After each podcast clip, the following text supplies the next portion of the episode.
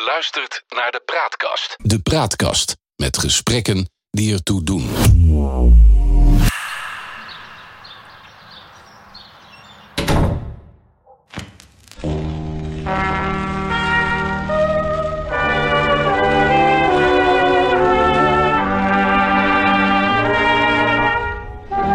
In verhouding komen er niet erg veel gezinnen met jonge kinderen in onze B&B.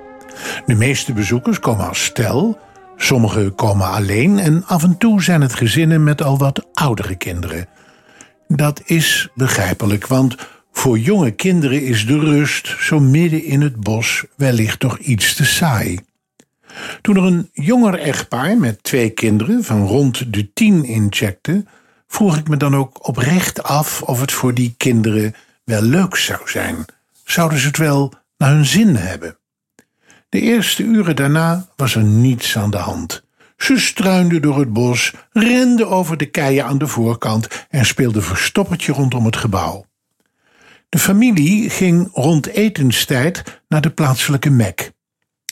Na afloop kwamen ze nog een drankje doen op het terras. De moeder liet weten dat ze het prettig vond wanneer mijn vriend Aldo en ik ook aan hun tafel wilden komen zitten. Mijn vrouw zag de B&B op tv, zei de man. Dat was voor ons de reden om doelbewust hierheen te komen. We vonden dat leerzaam voor onze zoons. Wat is er zo leerzaam aan, wilde ik weten. De oudste had het item op tv ook gezien, vulde de vrouw aan. Hij had een vraag over het feit dat twee vrienden deze B&B runden. In het programma werd gezegd dat jullie er erg veel tijd in steken.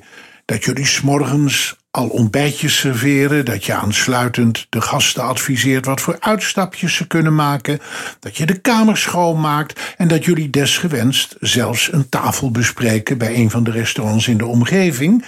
En dat jullie dan tot laat in de avond in de lobby of op het terras nog gesprekken voeren met jullie bezoekers. De oudste zoon had zich bij het zien van het programma achter de oren gekrapt. De moeder keek haar kind aan. Weet je nog wat je toen vroeg? Het zoontje knikte. Nou, zeg het maar. Aldo en Henk zitten er nu bij. Je kunt het een rechtstreeks vragen, moederde de vader aan. Het jongetje werd er zichtbaar verlegen van. Hij draaide op zijn stoel en schraapte zijn keeltje. Ze eten je niet op. Vraag het maar, zei de moeder. Het zoontje keek eerst even omhoog, toen naar Aldo en vervolgens naar mij en zei: Vinden jullie vrouwen het wel goed dat jullie hier zoveel uren samen zijn? Dat is voor hen toch ongezellig? Wij, de man legde zijn arm op de schouders van zijn vrouw, vonden dat een prachtige gelegenheid om onze kinderen een lesje te leren. De moeder, ik heb toen eerst verteld dat niet iedere man samenwoont met een vrouw, net zoals niet elke vrouw ervoor kiest om met een man in één huis te wonen. Ik gaf ze wat voorbeelden van kinderen uit hun klas, maar dat ook niet vanzelfsprekend is. En daarna zei ik dat er vrouwen zijn die niet verliefd worden op een man, maar op een andere vrouw. De zoontjes knikten. Ze herinnerden zich die eerdere discussie kennelijk nog heel goed. De vader? Ik zei ze, zo zijn er ook mannen die niet verliefd worden op een vrouw, maar op een man. Ook daar konden we een voorbeeld van geven. Onze oom Adrie, die samenwoont met zijn man Hans. Dat vonden de kinderen meteen heel helder. Zijn Adrie en Hans dan verliefd op elkaar? Had de jongste zoon willen weten.